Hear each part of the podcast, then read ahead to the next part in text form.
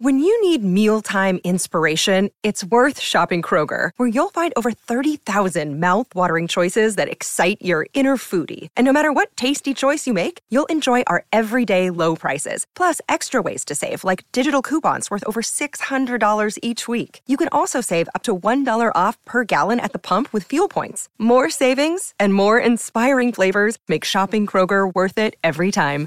Kroger, fresh for everyone. Fuel restrictions apply. Hey everyone, if you like this podcast, go behind the paywall to get privileged access to the smartest minds in finance. Join the Real Vision community and learn how to become a better investor. Visit realvision.com slash rvpod and use the promo code podcast10, that's podcast10, to get 10% off our essential membership for the first year. Now, to the top analysis of today's crypto markets.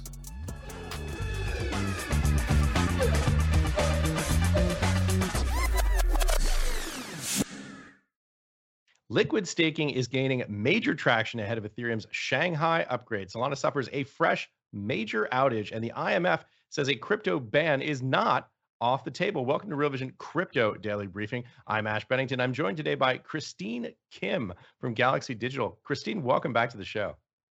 Hi, Ash. Great to be here. Well, it's great to have you. We're going to discuss the Shanghai upgrade staking and your report on maximal extractable value, of course, MEV. But first, let's take a look at the most recent price analysis. The overall crypto market cap is in the green today on coinmarketcap.com.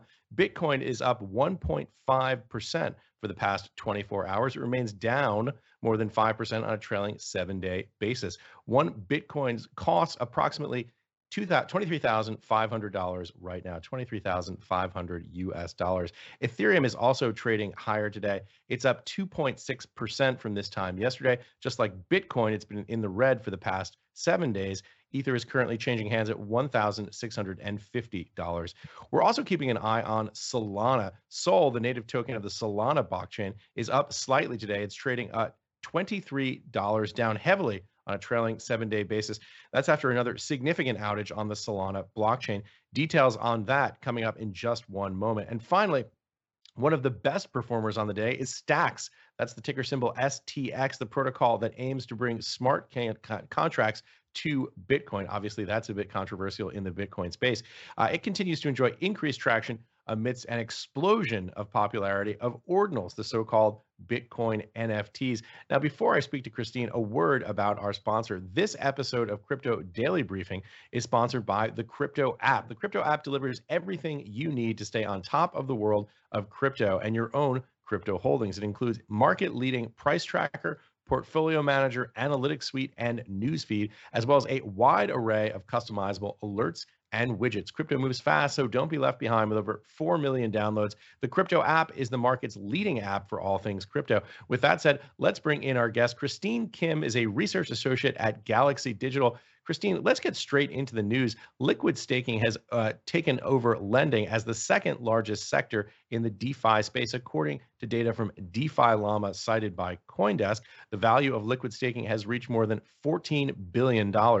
Only decentralized exchanges or DEXs had more deposits. Coindesk says that the upcoming Shanghai upgrade, which will allow people to withdraw Ether that's already been staked, has boosted interest in liquid staking. Christine, let's start with the basics here. Please explain what liquid staking is and what role the so called Shanghai upgrade plays in all of this. Yeah. Um, so liquid staking is when you deposit your staked ETH or like deposit ETH into the beacon chain, which is Ethereum's consensus layer, to earn staking rewards. Um, and normally, when you do this, you have to lock up your ETH. You're not able to move your ETH around. You have to keep it deposited into the beacon chain. Um, there are smart contract protocols and other centralized exchanges that offer um, that offer stakers an additional service on top of that. So when you deposit your ETH for um, staking purposes to earn an interest, you get in exchange a token, a liquid staking token um, that ha- maintains, you know, the the same value. It represents the staked ETH that you have on chain, so it should hold the same value as that ETH. And sometimes it even also um, rebases according to the rewards that you are, are earning on chain from your staking activity. Christine, Um, jargon alert. Define what rebasing means. Oh, that's a that's a good point. Um, so rebasing is when you can either have those rewards um, increasing in increment to the number of ETH that you have. So rebasing refers to if I have two ETH for like two staked ETH, and then I get two um, versions of that liquid staking derivative token. And as the staked ETH starts to earn rewards, you can also have the balance of your liquid staking derivative increase in accordance to what you're earning on chain. So that kind of automatic rebasing happens with certain liquid staking tokens, but it doesn't happen with all. Um, if you look at the Coinbase staked um, liquid um, staking token, if you look at Coinbase's, uh, what happened is, is the value of your liquid staking derivative token um, also um, in, it just increases in value, like the amount, the nominal amount of that um, Coinbase ETH balance doesn't increase, but the value should increase because it reflects um, your staked ETH on chain.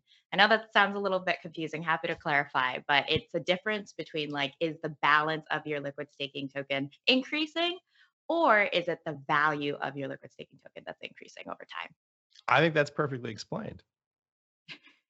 Okay, good. it's a little bit of a complex topic, but yes, it depends this on is the style. this is CB ETH. This is the wrapped staked ETH uh, token that Coinbase has offered. Yes. Yes. And there's others. So there's um, the most famous one of this, of course, Lido's, uh, Lido's Steth or Steth, as some people pr- uh, call it. Um, this is the the most liquid, the most um, popular popular liquid staking token out there, um, and it's only getting um, increasingly more popular the closer we get to Shanghai. Um, and Shanghai is the upgrade that will allow unlocks to happen. Um, people that have staked their ETH to Ethereum since you know December 2020 when the Beacon Chain launched were not able to do any withdrawals um, from the issuance of that chain, from um, any full withdrawals, like removing your 32 ETH stake from uh, the network. But with the Shanghai upgrade, that functionality will finally be activated. Christine, you are obviously, as a researcher, a true expert in this, as our viewers and listeners can tell. So let's zoom out the camera a little bit uh, and start with the very basics here about where we are in this post merge world. Obviously, ETH has moved uh, from its former consensus algorithm proof of work to proof of stake. Let's start with the very basics here. What is proof of stake? How does it work? And then we can talk about some of the uh, conclusions from your report. Yeah.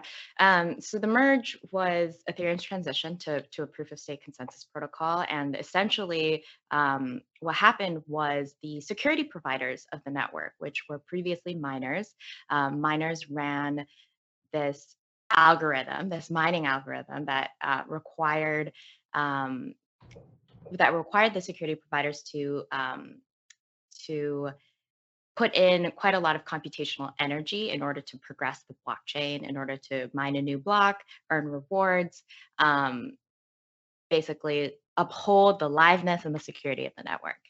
Um, but once Ethereum transitioned over to proof of stake, the security providers switched. It changed from miners to validators. And for validators, instead of running kind of intensive, com- computationally intensive software, um, they're running extremely um, minimally intensive software.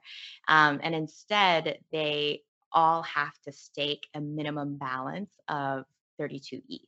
Um, and so the collective stake of validators is what helps secure the network, what allows validators to um, have the credentials to vote on the next block, to propose the next block, to um, participate and earn rewards from the beacon chain and from fees and from MEV, which we'll talk about later in this show. Um, so that was really like the biggest change. It was switching from Mm. um, a system where the security is provided by miners and their equipment and their energy to a system to a blockchain that is now secured by validators and the Mm. stake that validators put into the network. So let's talk a little bit big picture on what that shift means and what it does. So first of all, obviously it makes it much more efficient from the perspective of energy expended. Uh, Mhm. proof of stake Right. far more friendly in terms of the environmental footprint of this consensus algorithm. Uh, second, obviously Uh, with this less processor intensive, it makes it uh, less cost intensive to maintain the overall network. Uh, and finally, it creates this opportunity uh, to create yield, an organic yield uh, within the network itself as a consequence of the staking. Obviously, it's a two-sided market, so you have uh, you basically have this organic rate of interest being calculated through this this basically buyers and sellers, lenders and borrowers of the coins. Right. And one thing I would add to that is because you don't have um, a ton of cost necessary to uphold the security of the chain, you just need a, a lot of state or a certain amount of staked ETH on, on the network. Um, the issuance of Ethereum has gone down significantly. So monetary policy was another big impact from Ethereum's transition to proof of stake in that the network no longer needed to issue, you know, um, like five ETH per block, three ETH per block, two ETH per block, um, you no longer needed to maintain a, a high level of, of, issuance. You could drop that issuance down significantly um, and still be able to incentivize um, these security providers to do the, the work needed to, to progress the chain. So the general idea here is the cost to miners now validators is lower. Uh, therefore, you need to pay them less in terms of compensation in the organic uh, in ETH itself. Uh, therefore, the monetary policy becomes less expansionary, uh, and therefore, in theory, uh, this pushes the value of the individual tokens higher because on a scarcity basis, ceteris paribus, the less you have of something, the more valuable it becomes. Exactly. Okay, so let's now talk about what the thrust of this report is all about, which is MEV. Uh, that's maximal extractable value. Let's talk a little bit about what that means uh, and why it's so crucial to understanding the tokenomics and the dynamics within the Ethereum network. I, I mean, MEV, um, one of the big things about the merge, um, I guess there's actually been quite a lot of impacts for the merge because we're talking about like security and issuance. Another big impact was on MEV. Um, MEV is um, is it's MEV is a type of reward that validators can earn um, by ordering transactions in a specific way within a block. Um, anytime, because there's so much um, financial activity on chain happening through um, lending apps, exchanges, um, and, and, trading activity happening on chain, um, there's profit to be made by ordering those tr- trades in a specific way. and that's really what we call MEV. And, and before the merge, MEV was primarily earned on one off chain marketplace um, that was operated by Flashbots. And post merge, we're seeing kind of an explosion of many different marketplaces uh, for earning MEV, um, a lot more distribution of MEV infrastructure among different um, players. Um, the report dives into how the supply chain, how MEV moves through different actors um, from searchers to builders to relays, finally to the validator. Can you define some of those actors in the blockchain and explain a little bit about what that process looks like? Because as you just point out, obviously there are different roles uh, in Ethereum. Talk a little bit about which each one of those roles is and how it fits in to the broader perspective of this, particularly for people uh, who may not be familiar uh, with this at nearly the level that you are. Yeah, so they are different roles and they are represent different responsibilities, but oftentimes, you know, one actor will fulfill several mm-hmm. responsibilities. And I and one of the things that I predict is that because of the incentives of the supply chain, we're going to see a lot more centralization um, over time, even though right now we are seeing um, quite a bit of competition, which is really great to see. What, what does um, that term of art supply chain mean specific to the Ethereum network? Um, so the supply chain, when I say the MEV supply chain, I mean like what are the actors, who are the actors involved in creating MEV and earning MEV? Obviously, you've got the validator because the validator is the one who proposes the block to the network and earns the fees from the priority fees, uh, from the block reward. But the idea is that you don't want validators to become so specialized into earning MEV because that might create um, an imbalance between certain certain players that have the capital to search for MEV oppor- opportunities um, and just continue to collect hmm. more uh, rewards than other validators, outcompete them, um, and then suddenly, you know, you've just got one or a handful of major validators that are constantly winning like the the block block block proposals um, because they're able to spin up more um, validators um, from the rewards that they earn from MEV. And it's this kind of vicious cycle of centralization that developers and Flashbot's team are trying to avoid.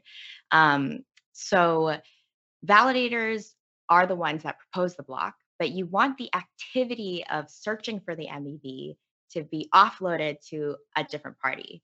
And that different party is called searchers. Searchers search for MEV opportunities on chain. Um, Maybe what you could do is just walk us through a highly simplified example of how the assembly of blocks works, kind of the how a bill becomes a law for an Ethereum block, just to give people an idea of what these roles are and how they play a, the broader sort of role in the context of the development uh, of Ethereum uh, validation. Yeah, sure. So at a high level, users send a transaction. Say you want to send ETH to another person. Um, you initiate that transaction on chain. Say I want to send you Ash like two ETH. That transaction, that that execution, um, gets sent to something called the mempool, which is um, a a transient kind of pool of, of unconfirmed transactions, transactions right. that have not made it on chain. Um, and then validators will look at that pool of unconfirmed transactions, and each of them are valued in a different way because they have different priority fees attached to them. Um, so this is the I, this is the gas fees you're talking about here, and what the range is. This yes. is when you set the range for a gas fee. Uh, for example, in your MetaMask wallet, uh, this is the transaction sort of uh, prioritization that you're talking about here. Yes, exactly. And the higher that we put that range or put that um, fee, the more the more likely that the validator will prioritize your your transaction. So um, this makes sense. It's just basic supply and demand economics. If you pay a higher mining, if if you pay a higher uh, gas fee, people are willing to uh, essentially validate that transaction uh, in a higher priority because it generates uh, it generates more return for them. Yes, yes. Um, that's that's normally how this this process works. You you enter your transaction, you submit your transaction, attach a fee according to how how um, high of a priority it is, and validators should order transactions within a block based on the fee. Um, however, however, um, what happens is certain transactions um, are kind of um, you can identify um, financial opportunities where you can uh, make a profit off of ordering transactions in a specific way. So, say arbitrage. You notice that the price of a certain asset on Uniswap is different from the price of an asset on a different decentralized exchange. And you want to make money off of um, bringing those prices back into balance. Um, and if the arbitrage so essentially buying at the lower uh, price and selling at the higher price, effectively. Yes, and the, this could take multiple transactions and this the size of the arbitrage opportunity it, it depends on how you know efficient your your the defi markets are on a particular day how much liquidity there is um, but these are the opportunities that searchers are looking for um, there's also opportunities where um, searchers may identify uh, user trades that can be sandwiched or front run and back run. Um, all of this happens by by looking at the mempool. You look at user transactions and you kind of identify these opportunities where a profit can be made, where MEV can be extracted. So talk about this because this front running, back running is really the essence of what uh, miner extractable value is, excuse me, maximal extractable value is all about. Uh, so talk about a little bit about what they're doing and how those transactions get ordered and why it generates uh, those positive returns for them. So it's very similar actually to traditional finance. If you think about if you think about um, these strategies that searchers are deploying, um, once the strategy is identified, once you understand that there is an arbitrage opportunity here, um, there are dedicated marketplaces where you can auction off these bundles. You call them a transaction bundle because oftentimes you need to, um, the ordering of the transactions is so specific that you want them to be executed in that order alone. And only then will you be able to get that value extracted. Um, and so those bundles are then sent to um, these off chain marketplaces called relays. Um, and within the relay, you've got other entities called builders that are packaging uh, multiple different bundles from different searchers and um, trying to create the most valuable block. Um, so if I know that I I have a bundle that gives like 0.5 ETH arbitrage opportunity. And then I've got another bundle that gives me, say, 0.2 ETH sandwiching, like value from a sandwiching, um, from a sandwiching bundle. And I'm able to kind of organize and like package in as quickly as possible a, a really good, valuable block. And that block is then submitted over to a validator.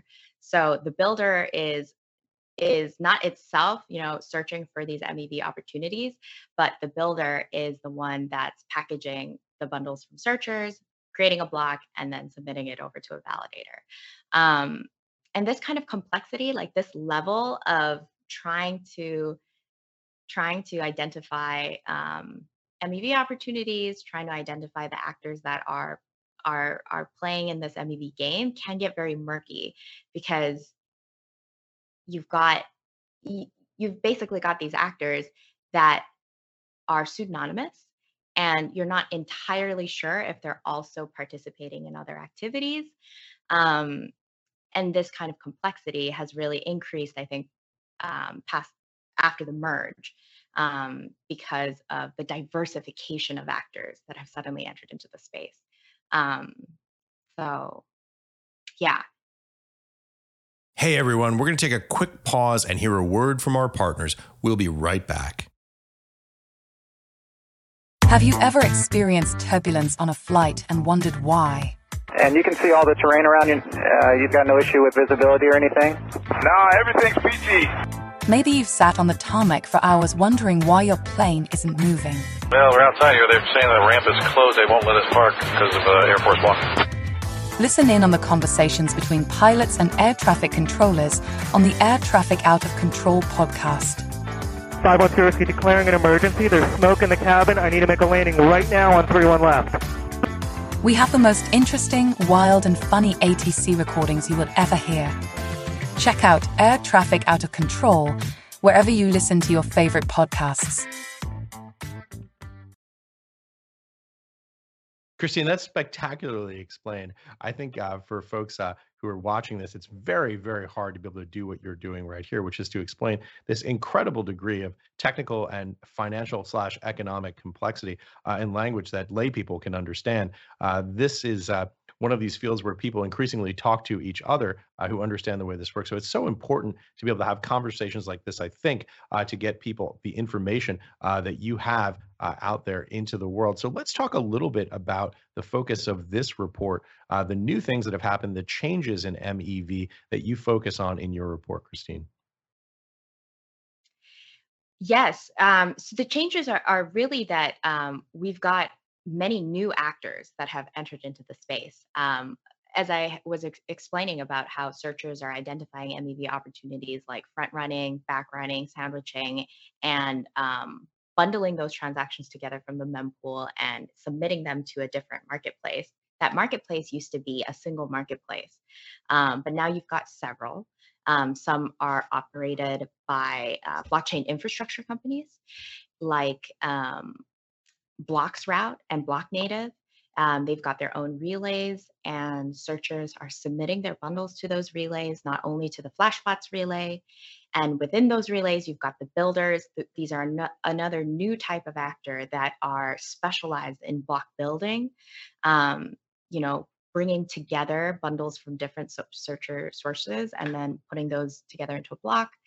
Um, you've got validators. Validators were not security providers before the merge. Validators were really only securing the beacon chain, and the beacon chain was not responsible for consensus of Ethereum. So you've you've got entirely new actors there with validators, different dynamics for validator competition.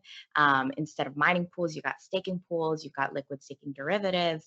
Um, so yes so so i would say like those are the biggest changes you've got new actors in this system um, that for the first time are are really earning um, quite a bit of money from um, mev granted mev is very based on decentralized finance activity like the amount of mev that you earn often goes up when you've got a lot of financial activity happening on chain um, and and decentralized finance activity as of late has been a, a, a, little bit, you know, on the on the decline, not doing great because of the current, you know, bear market that we're in. But I think that DeFi activity will will increase over time. And so um, this is a big area of competition that I think people should um, watch out for and and keep watching.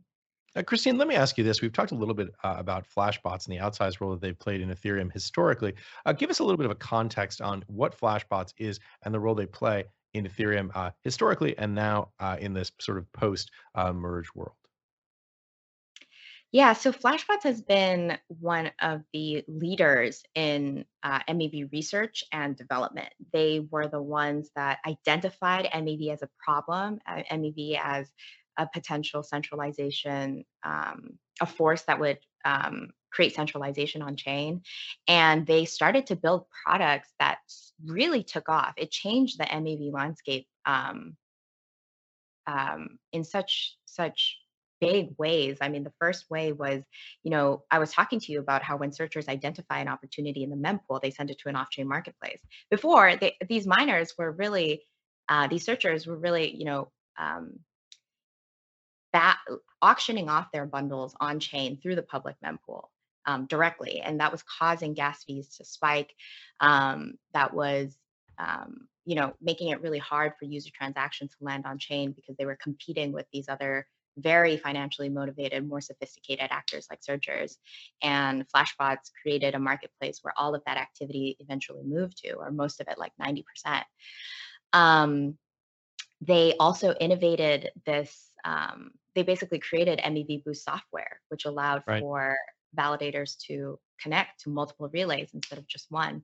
Um, Christine, so I want to jump in because I have one other question I want to ask you before we move yeah. on to some other news here, uh, which is about this idea of how these transactions get included. One of the questions I think it's Sam Kessler over at CoinDesk uh, has raised and that I've been thinking about is this question of uh, managing the OFAC compliance. This is a specially designated national list that OFAC, that's the Office of Foreign Asset Control at Treasury, uh, who are essentially sang the primary sanctions regulator here in the United States. Uh, when you have all of these transactions, and one of this is a, a sort of a, a, philosophical, theoretical question uh, at present, but something that I think could have significant, significant implications for Ethereum uh, further down the line, which is what happens, you know, if you go up to the Ethereum website uh, and you command F for credible neutrality and uh, censorship resistance. These are two of the ideals that are most important on the Ethereum network. This idea that transactions can't be censored uh, and that all actors on the network get treated equally. Uh, in this world, uh, what are the risks that you see for potentially sanctioned entities participating in transactions? Obviously,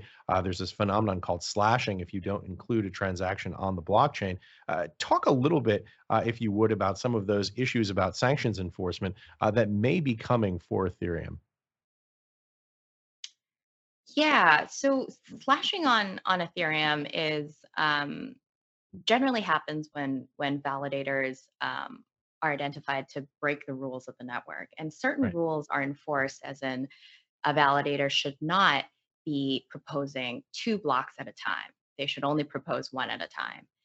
There are other rules on the network that are not encoded um, so the way that a validator might exclude or include certain transactions is not enforced by the network. If you want to prioritize transactions by priority fee, that's up to you as a validator. If you want to accept a block from a builder um, that takes out transactions that are harming users. So if users are being sandwiched, this builder gives you a block. But, but what if it's not a, only- a, a, sort of an MEV uh, sort of economic issue, but what if you have effectively an actor on a blockchain who's been sanctioned by the US government and you exclude that transaction? Uh, what are the implications then for the overall sort of stability of the network if you have that kind of issue where you have essentially the, the rules of the blockchain conflicting with the rules of, of the land? It's a very challenging question. Yes. So if you have if you have all actors, say validators, that are refusing to include a transaction from a sanctioned entity because they are um, operating under US law and believe that they would be putting their like employees in danger, putting their lives in danger, um, livelihoods in danger by accepting certain transactions within a block, that network would be censoring. Um, right. And that would go against the biggest values that Ethereum holds. Right. Yeah, it's really a challenging and uh, very much an open question about how this is going to shake out in the future. And I suspect that it's one we're going to be talking about a great deal more. But I want to move on to some other news because we have some. One Uh, thing though, yeah, go ahead, to, be clear, that's not happening on Ethereum now.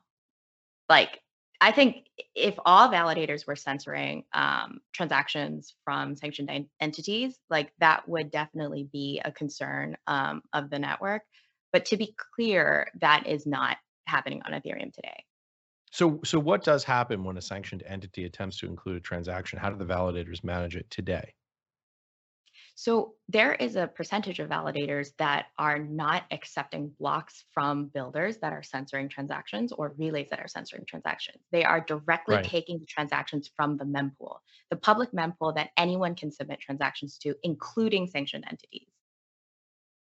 So, so that means if those validators are then validating those blocks that have sanctioned entities in them that are in the mempool, you know, what happens when one of those validators is, for example, uh, a U.S. corporation that has, uh, you know, uh, U.S. directors and officers are associated with it? Uh, have they then ex- opened themselves up to uh, not just uh, civil litigation, but potential criminal jeopardy? I think that's an open question, isn't it? I mean, it's, I, it's one that's I don't have an answer to certainly.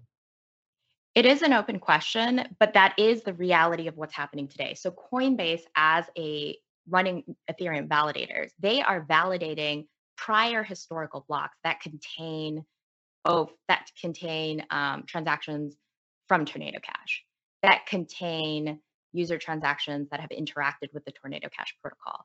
Um, this is happening today. All Mm. all U.S. based entities that are running validators on behalf of other users are verifying not only you know the validity of blocks that do not contain any you know uh, OFAC censored transactions like any sanctioned entities transactions, but they're also validating blocks that do.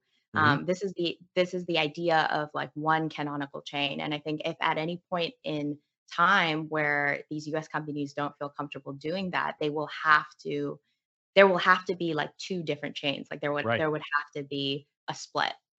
Essentially a chain split, right? And there's no safe harbor under the law, at least as I understand it. I'm not an attorney uh, for basically verifying or validating those historical transactions. So it's just one more sort of aspect of this that I find fascinating. I could talk about this all day, but I wanted to move on here to talk about some other news outside of the Ethereum uh, network. Moving on from Ethereum to an ETH competitor, Solana is back up and running after another outage over the weekend. The Solana Foundation says the reason is yet unknown. CoinDesk says on Saturday, transaction settlements slowed down so much that the blockchain effectively ground to a halt. New blocks were not being produced on Solana and transactions were not being validated. This means that users were not able to move their funds off the network. Engineers twice tried to restart the whole network, which had recently gone through an upgrade. The outage attracted a lot of criticism on Twitter, probably no surprise there. This is not, uh, of course, the first outage for Solana in recent years. Christine, what's your take on what this on what's happened here uh, and on Solana more widely? I know this isn't something that you follow as closely as ETH, uh, but do you have a take on this? Um, it's hard to say without knowing exactly what caused the outage, but I think um, the fact that this isn't the first time that this is one of several outages in Solana's history uh, does really make you question and wonder if the way in which Solana um, supports cheap and fast transactions is inherently unsustainable and unreliable. If the network is continuing to um, have a very like repetitive track pattern, like a history of outages, um, and I think the co-founder of Solana on this show, I think um, Raoul might have interviewed him. He had said that it's a curse of Solana that, you know, because Solana is able to support cheap and fast transactions, um, you know, one of the byproducts of that is that they have these outages. Um, I think Solana will need to to contemplate, you know, some serious changes to its tech stack um, to alleviate these these frequent outages um, while still maintaining their promise of cheap and fast transactions, or you know, continue as is with outages and just like and and have it become the more the norm um, for users to expect that on chain. Boy, that's a deep criticism of the uh, core tech stack over uh, at Solana. It's interesting. I think that was uh, Anatoly Yakovenko who was here on Real Vision with Yeah, both so. me and Raoul. Uh, but again, really interesting and a big another big picture question. I wanted to move on to uh, this story. This is uh, quite an interesting one uh, breaking here this morning. Uh, the head of the International Monetary Fund, or IMF, says banning crypto outright should not be off the table. In an interview with Bloomberg, IMF Managing Director Kristalina Georgieva says a ban is an option if regulation is slow to come and crypto assets become a threat to financial stability. Uh, Georgieva praised CBDCs, that's of course central bank digital currencies, because she says they're backed by the state and are therefore more reliable in her view. The IMF has recently published a nine point plan for crypto regulation. One other notable interview on the subject came from New York Magazine. It spoke with Gary Gensler, the chair of the U.S. Securities and Exchange Commission. Gensler said every crypto transaction, apart from buying spot Bitcoin and purchasing goods or services with crypto, falls under the definition of a security and thus the SEC's supervision. Uh, Christine, what do you make of this recent regulatory push? Some interesting statements there uh, from Chair Gensler and also from the head of the IMF. Yeah, lots of really interesting uh, regulatory actions happening, um, especially in the US, but also around the world. I think the statement in particular from the IMF um, shouldn't be read too deeply. It it wasn't super surprising to me. It didn't sound like they were they were um, suggesting that cryptocurrencies should be banned, but just that in their very very early investigations, they're considering all possibilities. Like that was kind of like the tone in which I took that um, news story. I think that um, as the IMF and as these regulatory agencies do more research on cryptocurrencies and do more research on the impact of crypto on financial services, traditional financial services. Um, I hope that they're um, I hope that their um, the result of their investigations would would come out positive. Yeah, it is also this question that supranational organizations also don't have direct sovereignty, I think, or the ability to ban things that would probably have to happen at the nation state level. Again, I am not a lawyer uh, and definitely not an expert in uh, international law, but one expects that if there were a ban, it would probably have to happen uh, at the nation state level. Talking of which, uh, this idea of the users, there are a lot of them. A new survey from the US exchange Coinbase shows that 20% of Americans own crypto. The survey of 2,000 Americans showed a majority uh, feels there are significant issues with the financial system which urgently need addressing. Coinbase says the ownership of crypto assets was largely unchanged from early in 2022, so obviously year over year, despite what a tumultuous year for the space this one has been the last 12 months. Uh, so I guess that is kind of an interesting uh, notion that there is clearly demand and concerns with the traditional financial system, at least according uh, to that Coinbase survey. Okay, I guess you could say that the number there of uh, people surveyed 2000 is a little bit low. Uh, so we can question, I guess, what the broader significance of that is. By the way, speaking of adoption, the block has flagged an interesting project in Japan. Several Japanese conglomerates are building a new joint metaverse. Uh, Fujitsu and Mitsubishi are among the companies working on a quote metaverse economic zone close quote for the country. The aim is to build the space for quote information dissemination, marketing, and work style reform for domestic enterprises. The experience is supposed to resemble a role playing game. And finally, the Defiant says there was some feverish activity on the NFT marketplace Blur over the weekend. A collection called Machi sold more than 1,000 NFTs for $18 million. Uh, he then bought NFTs for $14 million. One analyst called this, quote, the largest NFT dump ever, close quote. Notably, the floor price of the collections did not move significantly, suggesting perhaps, I guess, robust liquidity in that space. The transactions come as Blur, an NFT marketplace newcomer, has been crushing OpenSea on trading volume. Christine, any thoughts on any of these stories? I think it'll be the the battle between OpenSea and Blur is a is a really interesting one to me. Um, I really think that um, the current surge in volumes is uh, because of, Blur, of Blur's token drop, the Blur token. Um, interesting to see what happens when you don't have that kind of incentive program for people to uh, for people to be um, trading on the Blur platform. Um, it'll be interesting to see how much of that uh, activity sticks with Blur, um, even beyond its its token drop incentive program. Okay, Christine, looks like we've got a lot of questions flowing in from the audience uh, that they would like to ask you. This one comes from Kevin Walter on the Real Vision website. Uh, perhaps Ms. Kim could comment on how all the recent changes for ETH could affect the probability the SEC declares uh, ETH a security or not. Uh, I would say this is the $64,000 question, but it's more like, I guess, the half trillion dollar question uh, when you net out Bitcoin from the total aggregate market cap of crypto. Christine, any thoughts on how these changes have an impact on whether or not uh, the probability increases or decreases that SEC declares ETH a security. Obviously, comments from Mr. Gensler uh, suggest uh, that the uh, it is uh, more likely, I suppose, than not. I think the SEC's actions as of late have been um, differentiating between the um, services, like the liquid staking services that are being built on top of Ethereum and Ethereum as a as a token and as a as a blockchain. Um, I think Ethereum remains one of remains the most decentralized general purpose blockchain in the world. Um, so that I think is a really big one of the the big reasons for why I don't think that Ethereum it should be considered a security. And um, and and I, I really think that focusing on some of the enforcement actions that have come out of the SEC as of late um, that have really targeted um, liquid staking uh, services on top of, of, of Ethereum. Um, those ones I think will definitely change the game in terms of of um, in terms of who who gets you know the biggest stake of the of the staking as a service uh, competitive landscape. I think we're going to see more competition move to entities that are offshore, like Lido.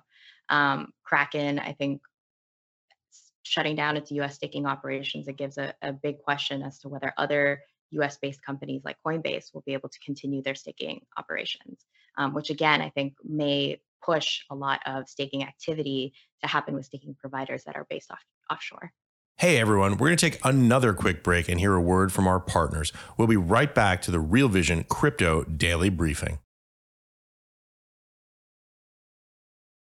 Okay, two separate questions coming to us from Ralph H., one of our regular viewers here on Real Vision Crypto Daily Briefing. This is coming from the Real Vision website. The questions are uh, first, what is the state of, state of Ethereum Classic? Uh, and second, what is Eigenlayer? Those are two very different questions, but I love it. Um, Ethereum Classic. Um, I, I don't I don't know what the latest is on Ethereum Classic, other than it did see a, a pretty big pump along with Ravencoin and ETH POW um, in the weeks leading up to the merge. And then a lot of that activity kind of fizzled out. Um, I believe that the hash rate, I believe that the mining activity on these alternative um, proof of work coins to Ethereum, I believe that the hash rate is still somewhat elevated because the mining activity that happened on Ethereum had to move somewhere. Um, but it'd be interesting to to take a look again on on what's happening with the mining activity. Um, but yeah, unfortunately, I don't have a more specific update on on some of the things happening on Ethereum Classic. Uh, Eigenlayer is a restaking protocol that is being developed on Ethereum. It basically allows um, validators to um, set their withdrawal credentials, credentials to the Eigenlayer smart contract, and the smart contract will um, enforce additional slashing requirements on that validator if they, um, you know, misbehave. And those additional slashing requirements would allow them to to restake their staked ETH to securing a different protocol. So, mm. so it's this idea of not only using Ethereum's security and decentralization for native Ethereum uh, to secure the native Ethereum blockchain, but also to secure other applications and protocols. It sounds a lot like eigenvectors, which I never understood. Eigenvectors? Yeah, it's like a really linear algebra term for like. Um, oh. Yeah, I never, I never got that far in math. Um, okay, I, first time I'm hearing of that, but it could be named after some mathematical I. I suspect it probably is. Uh, here's some YouTube questions. This one comes to us from Bandit8899 on YouTube. Do you expect confidence in ETH staking to boost and thus the percentage of ETH stake to increase post Shanghai upgrade? Great question.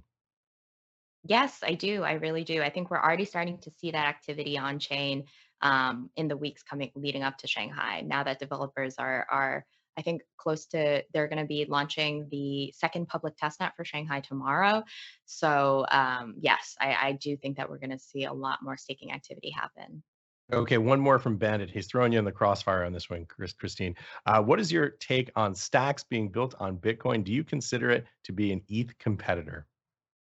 That's hilarious. Um, I think the programmability of Bitcoin and even the Stacks protocol is significantly less developed than what's on Ethereum. But, hmm. however, there is a, a, a place for Bitcoin NFTs. And I think it's so exciting to see um, more experimentation on the Bitcoin blockchain.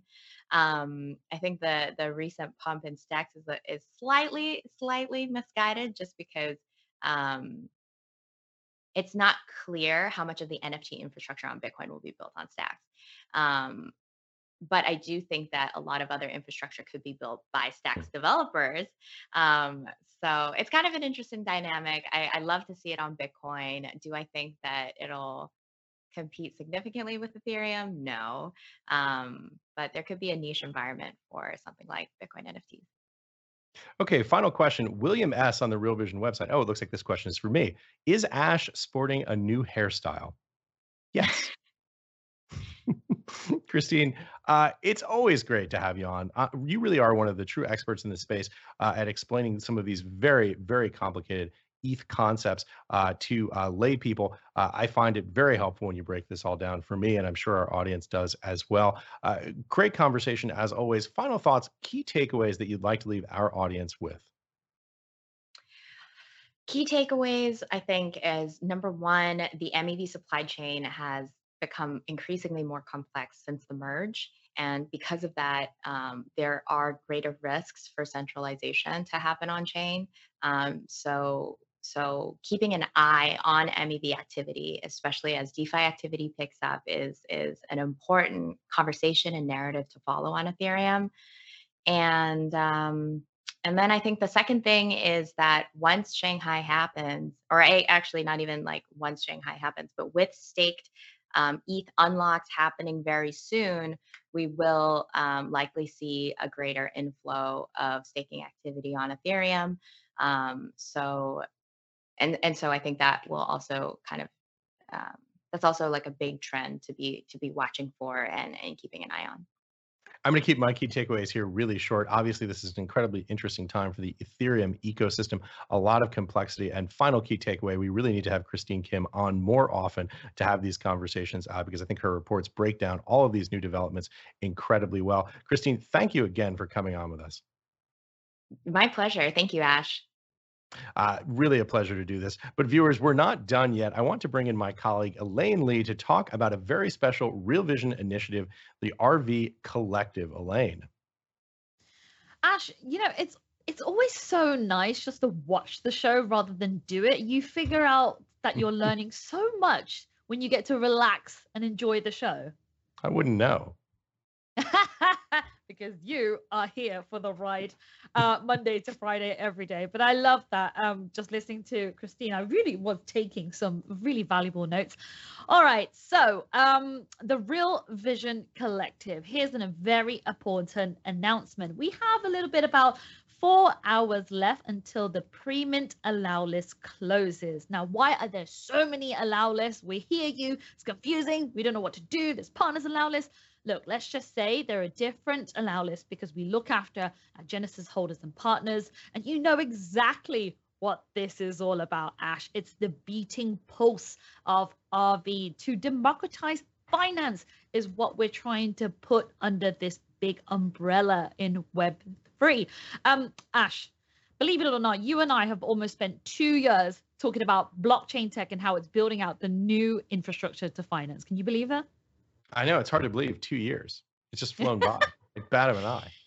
And you know where I stand. I truly believe that NFTs are the gateway to the blockchain industry for a lot of uh, normal people out here who are not into crypto at all. If you can add the layer of culture onto it, it really speaks to that person's skin in the game, so to speak. So, as you know, Real Vision here every day has been building, onboarding, and welcoming people more into Web3, no matter what kind of level you are on, what kind of journey that brings you into the space. And actually, was just at a birthday party over the weekend and I was breaking out a hot sweat because I just spent so long in the corner talking to five, six um, people who are in their 50s and 70s and just really they want to learn, but they uh, this their um, sons or daughters just gave up on explaining it to them, but it keeps people's minds alive, right? So here's the thing. We are releasing another nft called the real vision collective. Um, this is uh, on top of our genesis. There's three nfts that will be available. The art is a mashup of nine big communities that are already big players in the space. And we are basically continuing the narrative of network value here. Everyone who comes into the nft space one of the most common questions that you get asked is, well, which NFT shall I buy? Which community should I start with? So the nine NFTs that we've gone with are sort of the big players that have really made their mark out in this space, really put their foot through the door of amplifying what Web3 actually means. So we are, I would say the Real Vision Collective is basically shaking up the echo chamber, if you'd like. So over the past 72 hours, Ash, I've just had more followers following me on Twitter since the announcement.